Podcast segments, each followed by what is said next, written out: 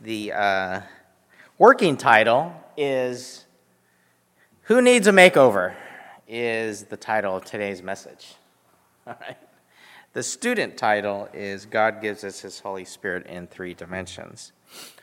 You guys remember who this is? Transformation from the Wonder Years. Fred Savage, the star of the Wonder Years. That's what he looks like as an adult. How about his sidekick, the nerdy kid there? Looks like a handsome corporate lawyer or something now as an adult. Who remembers this guy?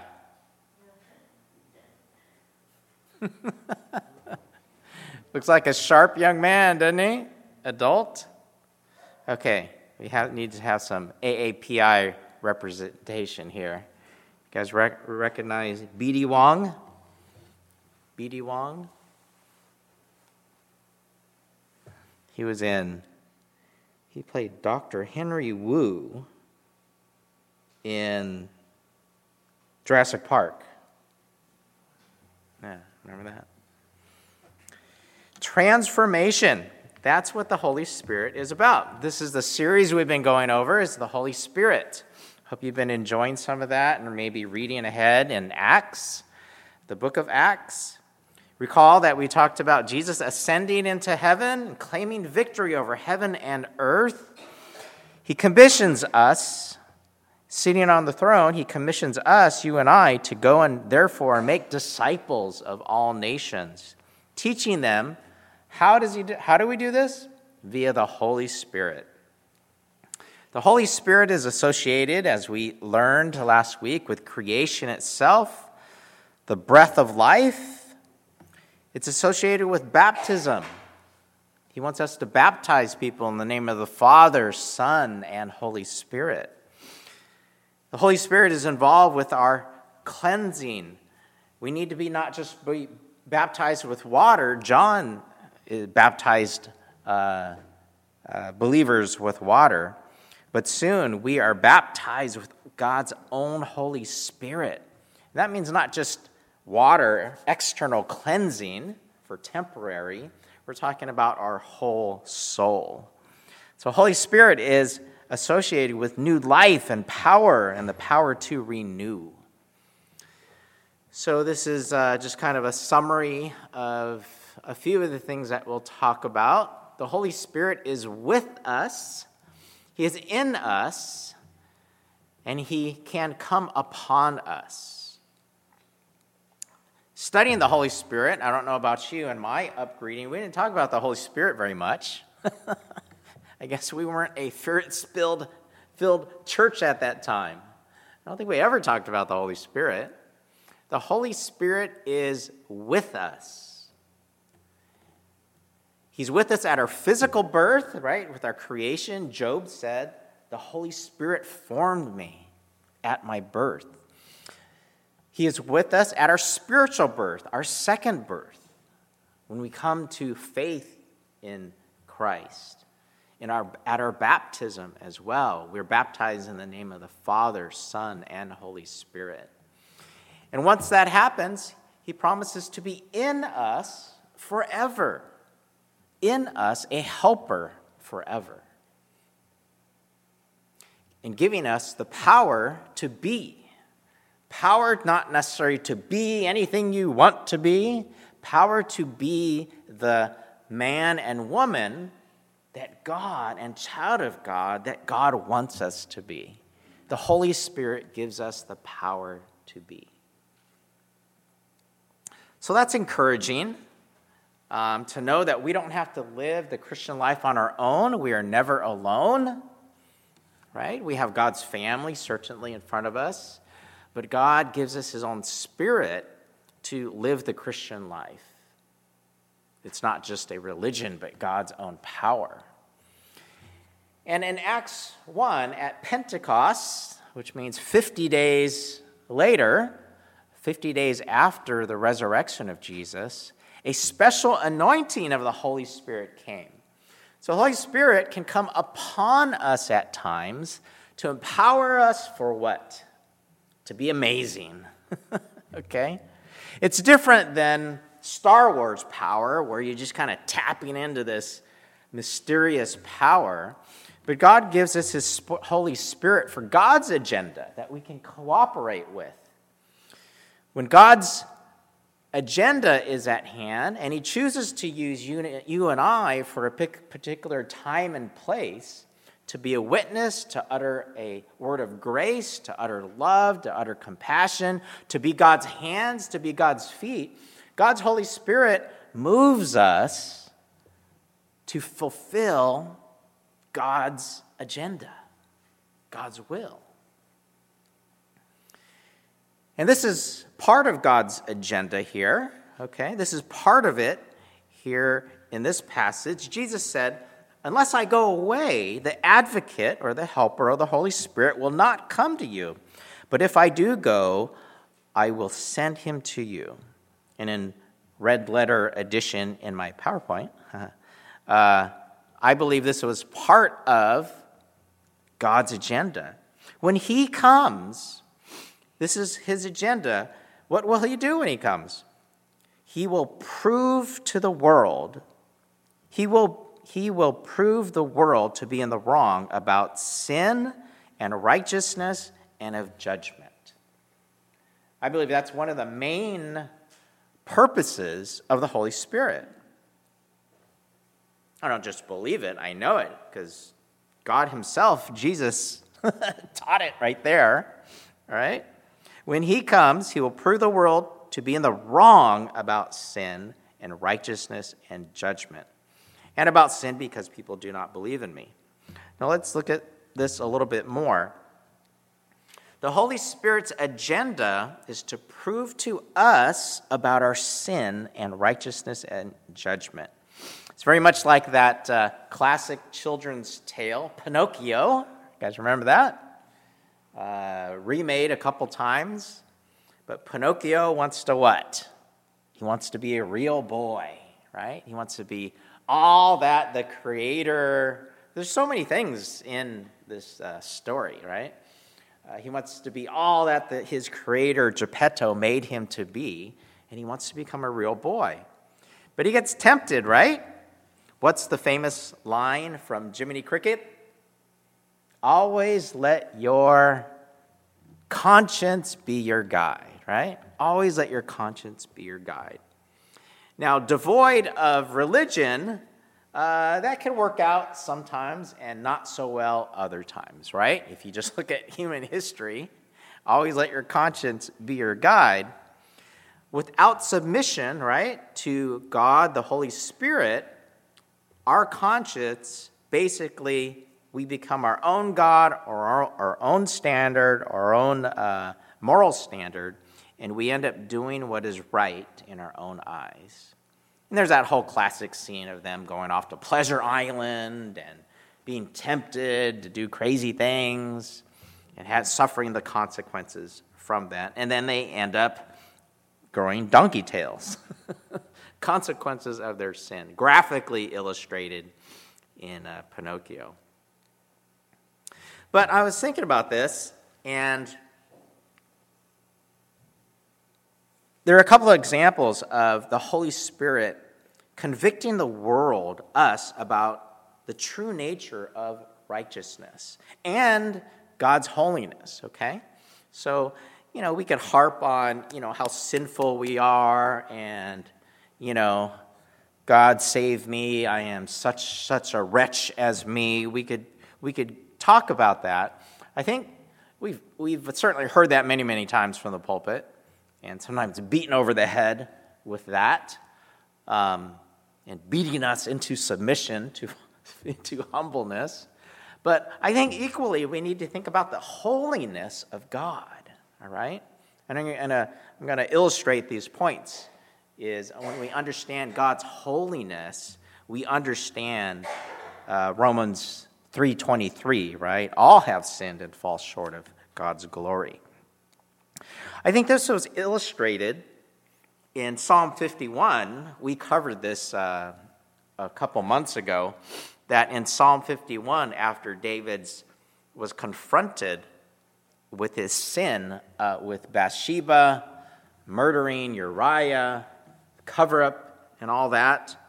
It's interesting, you, you read the Psalm of David over his grief. He doesn't ask God for forgiveness for murder. he doesn't ask God for forgiveness for adultery. He doesn't ask God forgiveness for lying, all right? But he asks, you know, last when we kind of looked at that initially, it's kind of a weird reaction we get from that. That, uh, oh, I, yeah, we were, we were talking about that in the context of the 12 step program as far as making amends and things like that. So we don't really know what happened after uh, uh, Psalm 51 and David's contrition. But it's interesting, David says he has, it's, he has grief over his sin, not his sins. Okay? He has grief over his sin nature and not just a few specific sins. Right? Because at that time, if you fall short of God's glory, if you were unclean, if you did something against the Ten Commandments, you would, like the Roman Catholics, you can go to confession and do some things and get absolved of your sins. If you were marching around and living in the medieval times and the times of the Crusades, you can go on holy war and get what? Absolved of all your sins as well by doing certain other things. You could pay indulgences, which are buying these, uh, I don't know, certificates of absolution. I think that's what they basically were. All religions have some type of rituals uh, that you can, I don't know, get rid of your sins, right? And be clean, cleansed temporarily. But here, uh, King David in Psalm 51 says, I have been sinful from the time I was born. So he had this secondary grief as an adult. Sure, he, he remembers of the sins that he committed with Bathsheba, but then he's brought to this point of contrition over his sin nature. It's interesting. I kind of experienced something similar as an adult as well. I remember there was a period of time um, that I be, came to know the Lord in uh, junior high school, went to church camp, walked the aisle, um, tried to be a good kid, tried to be a good student, and be on the right side of things, not the bad side of things. I remember even um, at one point in my Christian walk, I thought I was doing pretty good. I was serving on different boards in the church.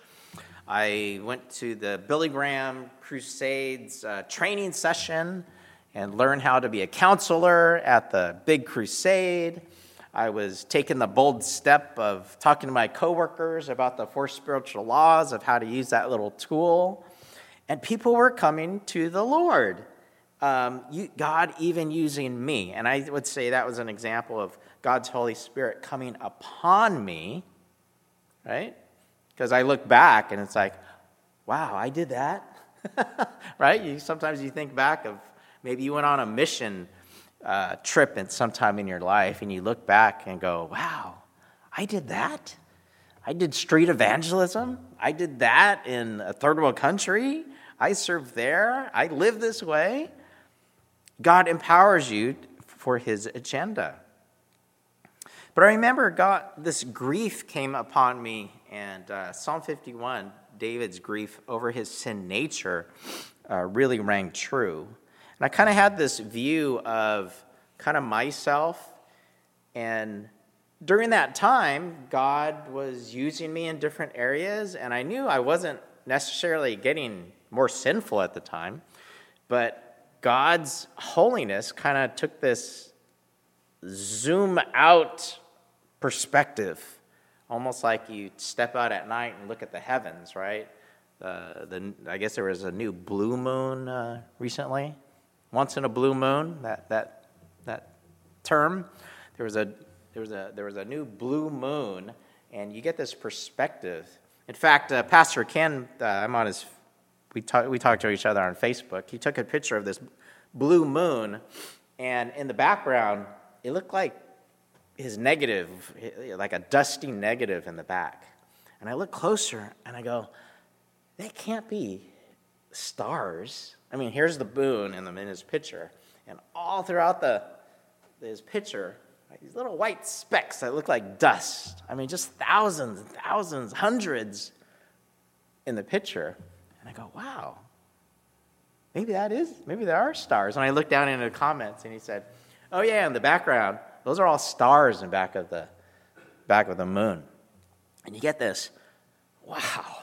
You know, we, we look at the moon, this one thing, and maybe we could pick out whatever, the Big Dipper, and things like that. But gosh, if you're camping and things are clear, uh, it, it is, you get this sense of, wow, the heavens, how powerful and awesome God is. That's kind of the sense that I think David had when he was confronted with his sin, how moral God was, and how such there was such a big difference between our morality as humans and God's righteousness and holiness. So, Kathy mentions I was able to witness and share the gospel with my kindergarten mate um, who lives close by. And uh, I know at times when I shared with him in the flesh, it's interesting. It'd be nice to know when you're in the spirit and when you're in the flesh, like I said last time. I knew acutely when I was saying the wrong things, right? But uh, a couple weeks ago, I felt the prompting of the Spirit to blurt out, you know, hey, I would like to explain, you know, the basics of our faith, all whatever. How many thousands? of pages is in here? I'd like to share this with you uh, in the simplest way I know how. And he said, okay. And I felt God's, you know, spirit, I don't know, wisdom just cranking away in this little head of mine of boil it down so he could understand, right? As if a child would understand, right? Unless we come to the Lord as children, there's something in that. We can't make it so complicated. And so here Jesus in uh, John 15 says, If I had not come, now this verse rang really true for me, and it set down the foundation of I had to explain the Old Testament to him, right? I had to explain the Gospels to him. and, you know, I only wanted to give myself a short period of time. But this was part of it here. John 15. Um, if I had not come, Jesus said, and spoken to them, they would not be guilty. They would not be guilty of sin. But now that I have come, they have no excuse for their sin. To me, that was profound and uh, help me explain the gospel to him. And I did it this way, and I'll share that with you, all right, without getting too theological. I said to my friend, and I'll share with you, the Old Testament is basically the Creator sets a standard for morality, all right? When Moses stood in front of the burning bush, God said, What? Take off your sandals, for you are standing on holy ground. So, this is the point when God said, I am your God, and you're going to be my people. Right? God came out of the heavens and entered in creation and basically set a standard. He gave Moses what? The Ten Commandments. This is kind of basic morality. All right? I am holy. I am a, you are on holy ground. All right? And so the Old Testament, the rest of the Old Testament lays out what? When you fall short, these are the rules and rituals that you need to cleanse yourself, to stay, uh, to continue communicating with me. So I basically said, um, lots of religions do this, right? Roman Catholic churches have sacraments, seven sacraments that you work on to stay in God's graces. Most of other religions have do's and don'ts, right? To be a good whatever, a good Buddhist, a good Muslim. Um, Buddhists uh, try to disassociate themselves from our corrupt self. New Age uh, uh, tries to be in your mind that you could become self actualized and become a God yourself, or just to be a good moral citizen, right? God's law is written in our hearts. Even though the Old Testament story of God coming to the Jewish people, God's law is written in our hearts.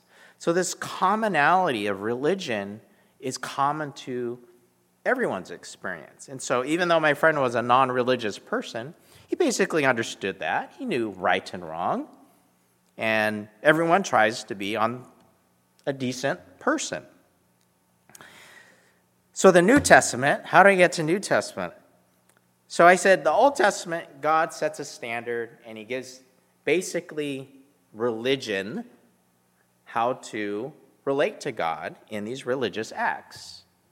The New Testament comes along and says, Jesus, God Himself says, You see, I'm struggling explaining this, I'm feeling it. because it's complicated, right? We make it too complicated. But it's God who gives us the words. And I basically thought, okay, how can I make this simple? Jesus came and said, all the things in the Old Testament, you know what? Uh, nice try, but this is how you do it. okay? I'm going to show you, all right? So he basically uh, contrasted all the laws, everything written down, how to become how to be a good person. People tried in the Old Testament and they failed. And Jesus basically came and said, "Look at me. I'm going to show you what I want you to live up to. Um, it's very much like uh, playing music. Um, I'm going to show you a clip, hopefully it works, of The Music Man, the mu- musical. You guys remember that uh, musical? The uh, Marion, oh gosh, I forgot his name that played it. Um, in The Music Man, a fly by night uh, salesman comes into a small town in Iowa selling them band instruments, uniforms, lessons, and by the time he collects his money, um, and he's guaranteeing them, guaranteeing them to create a marching band. And by the time he collects all the money and the uniform comes out, he's on to the next town, and they're lost with uh, all this investment. So he teaches that he doesn't know anything about music. Um, and he teaches them by the think method. the think method. If you could just think about the music, you'll be able to play it, okay? So it's kind of like wanting to play music. Um, you could study music, you could look at the notes, but nothing's going to come out just by in our own effort. So this is kind of the parallel that I saw that the Holy Spirit convicts us in the world of sin in the Old Testament. And the second stage, God comes in the New Testament to show people what true righteousness is by example. The Old Testament was like how to, the Old Testament was like, this is how you must live. But people were left to their own devices to try in their own effort. In the New Testament, God came along, God Emmanuel, God with us, and showed us how to live righteously. And through his conquering of life, sin, and the grave, via the communion with Jesus Christ and the Holy Spirit, empowers us now to live this way. Or, like uh, playing a musical instrument. So let's get to this a little closer. In the Music Man, in this end singing, kind of funny, he uh, has preached all this time about the think method. If you just think about the minuet in D, you'll be able to play it. And that kind is kind of like parallel to the Old Testament, okay? If you study, these are all the laws. You could study about God's standard all you want, but in our own effort, we're going to fall short. And you'll see grace applied, because only a parent can love the noise coming out of their child's violin or flute or piano. and then you'll see some transformation. Transformation is like God empowering us through Jesus and the Holy Spirit, through life lessons, through trials, through study and practice. God gives us all the tools we need to live the life in the Spirit, to live like God really wants us to be. Or in this illustration, to play music. All right, you guys ready? How many of you guys remember the Music Man? A couple of you? In the credits of, I think it's 76 trombones. 76 trombones. But I, it always busts me up every time I watch this scene. That's my Barney! this noise coming out of the trombone. Only the love of a parent, right, could love what's coming out of the noise coming out of these instruments. Um, it describes so much of the Old Testament, the New Testament. God set a standard. In our own effort, we're not able to play music, we're not able to live life in the Spirit. But since Jesus came and showed us by example, I'm going to show you how to play music. I'm going to show you how to be the man and women I want you to become. Jesus came and claimed victory over heaven and earth that we learned. And he commissions us to live like disciples of God, little Christs. He even says, I will not leave you orphans. I will not leave you orphans. I'm going to give you my own Holy Spirit. The Holy Spirit is associated with creation, the breath of life, baptism, cleansing. How many of us need cleansing? How many of us need some type of renewal? How many of us need the power to be bold, God's Spirit? John baptized us with water, religion, the Old Testament, the Ten Commandments, showing us that we fall short. We do religious acts, but all our religious acts are useless. But God is going to God wants to baptize us with the Holy Spirit. That means our whole soul, our whole being. That's why we baptize in full immersion. We put to death, we participate with Christ, putting to death our old nature. And we participate in what? his resurrection, his power of his resurrection, and his power. So, as we uh, transition into our communion service, we're reminded of these things. So, communion, communion with God, with Jesus, the Holy Spirit teaches us, reminds us about the simple gospel, about the Old Testament, is that on our, on, on our own effort, we fall short. Our own morality falls short of God's standards. And what is God's standards? The whole celebration of Christmas, the whole life and ministry of Jesus in the, in the Gospels. That's the standard, where we lay down our life for one another, where we love our enemies, where we're able to do that. Jesus wants us to participate in his life. And how he says that is to obey him. And what are we to do? What are we to obey? John tells us what? If we love one another and obey his commandments.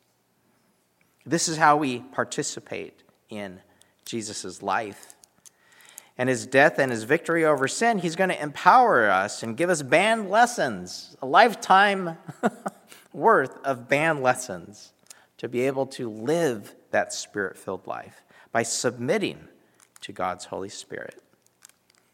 So I'd encourage you to think about if you haven't already been baptized, that is following Jesus and the Holy Spirit. Because that's what he commanded us to do to go there go and make disciples baptizing them in the name of the father son and holy spirit. And baptize them by full immersion is one way that we experience that. And we do that because that's what uh, jesus commanded us to do that's what they did in early acts of the apostles and the acts of the holy spirit so jesus reminds us on the night that he was dis- uh, betrayed he said, This is my body broken for you. As often as you eat, and as often as you uh, commune with each other, and we do here once a month, do this in remembrance of me. Partake of that together. So, as we take communion, let this once a month communion not just be our communion with God. God wants to baptize us with the Holy Spirit. That is our soul, our whole soul, by submitting to the Holy Spirit, by submitting through teaching, by submitting through serving. Jesus said, This is my blood that is spilt, spent for you, for the forgiveness of sins. Do this in remembrance of me. Let's pray together. God, we thank you for um, your Holy Spirit, who, uh, whose one of his purposes is to remind us all the things that Jesus taught. God, we pray that we, as we submit to you, uh, that you would continue to renew our minds and renew our hearts, God, that our wills and our agendas, we would become more aligned with your will and your agenda. God, you tell us we lack wisdom and we lack the Holy Spirit because we don't ask for it. You tell us how much more, even sinful men and women, give good gifts to their own offspring. God, as we as sons and daughters, you want to give us good gifts. How much more so, you say, will you give your Holy Spirit to us? That is your own Spirit to empower us, God, to live and become and to grow and to be transformed into the men and women you want us to be. So, God, we thank you and we uh, ask in your holy name, your spirit. And all God's people said, Amen.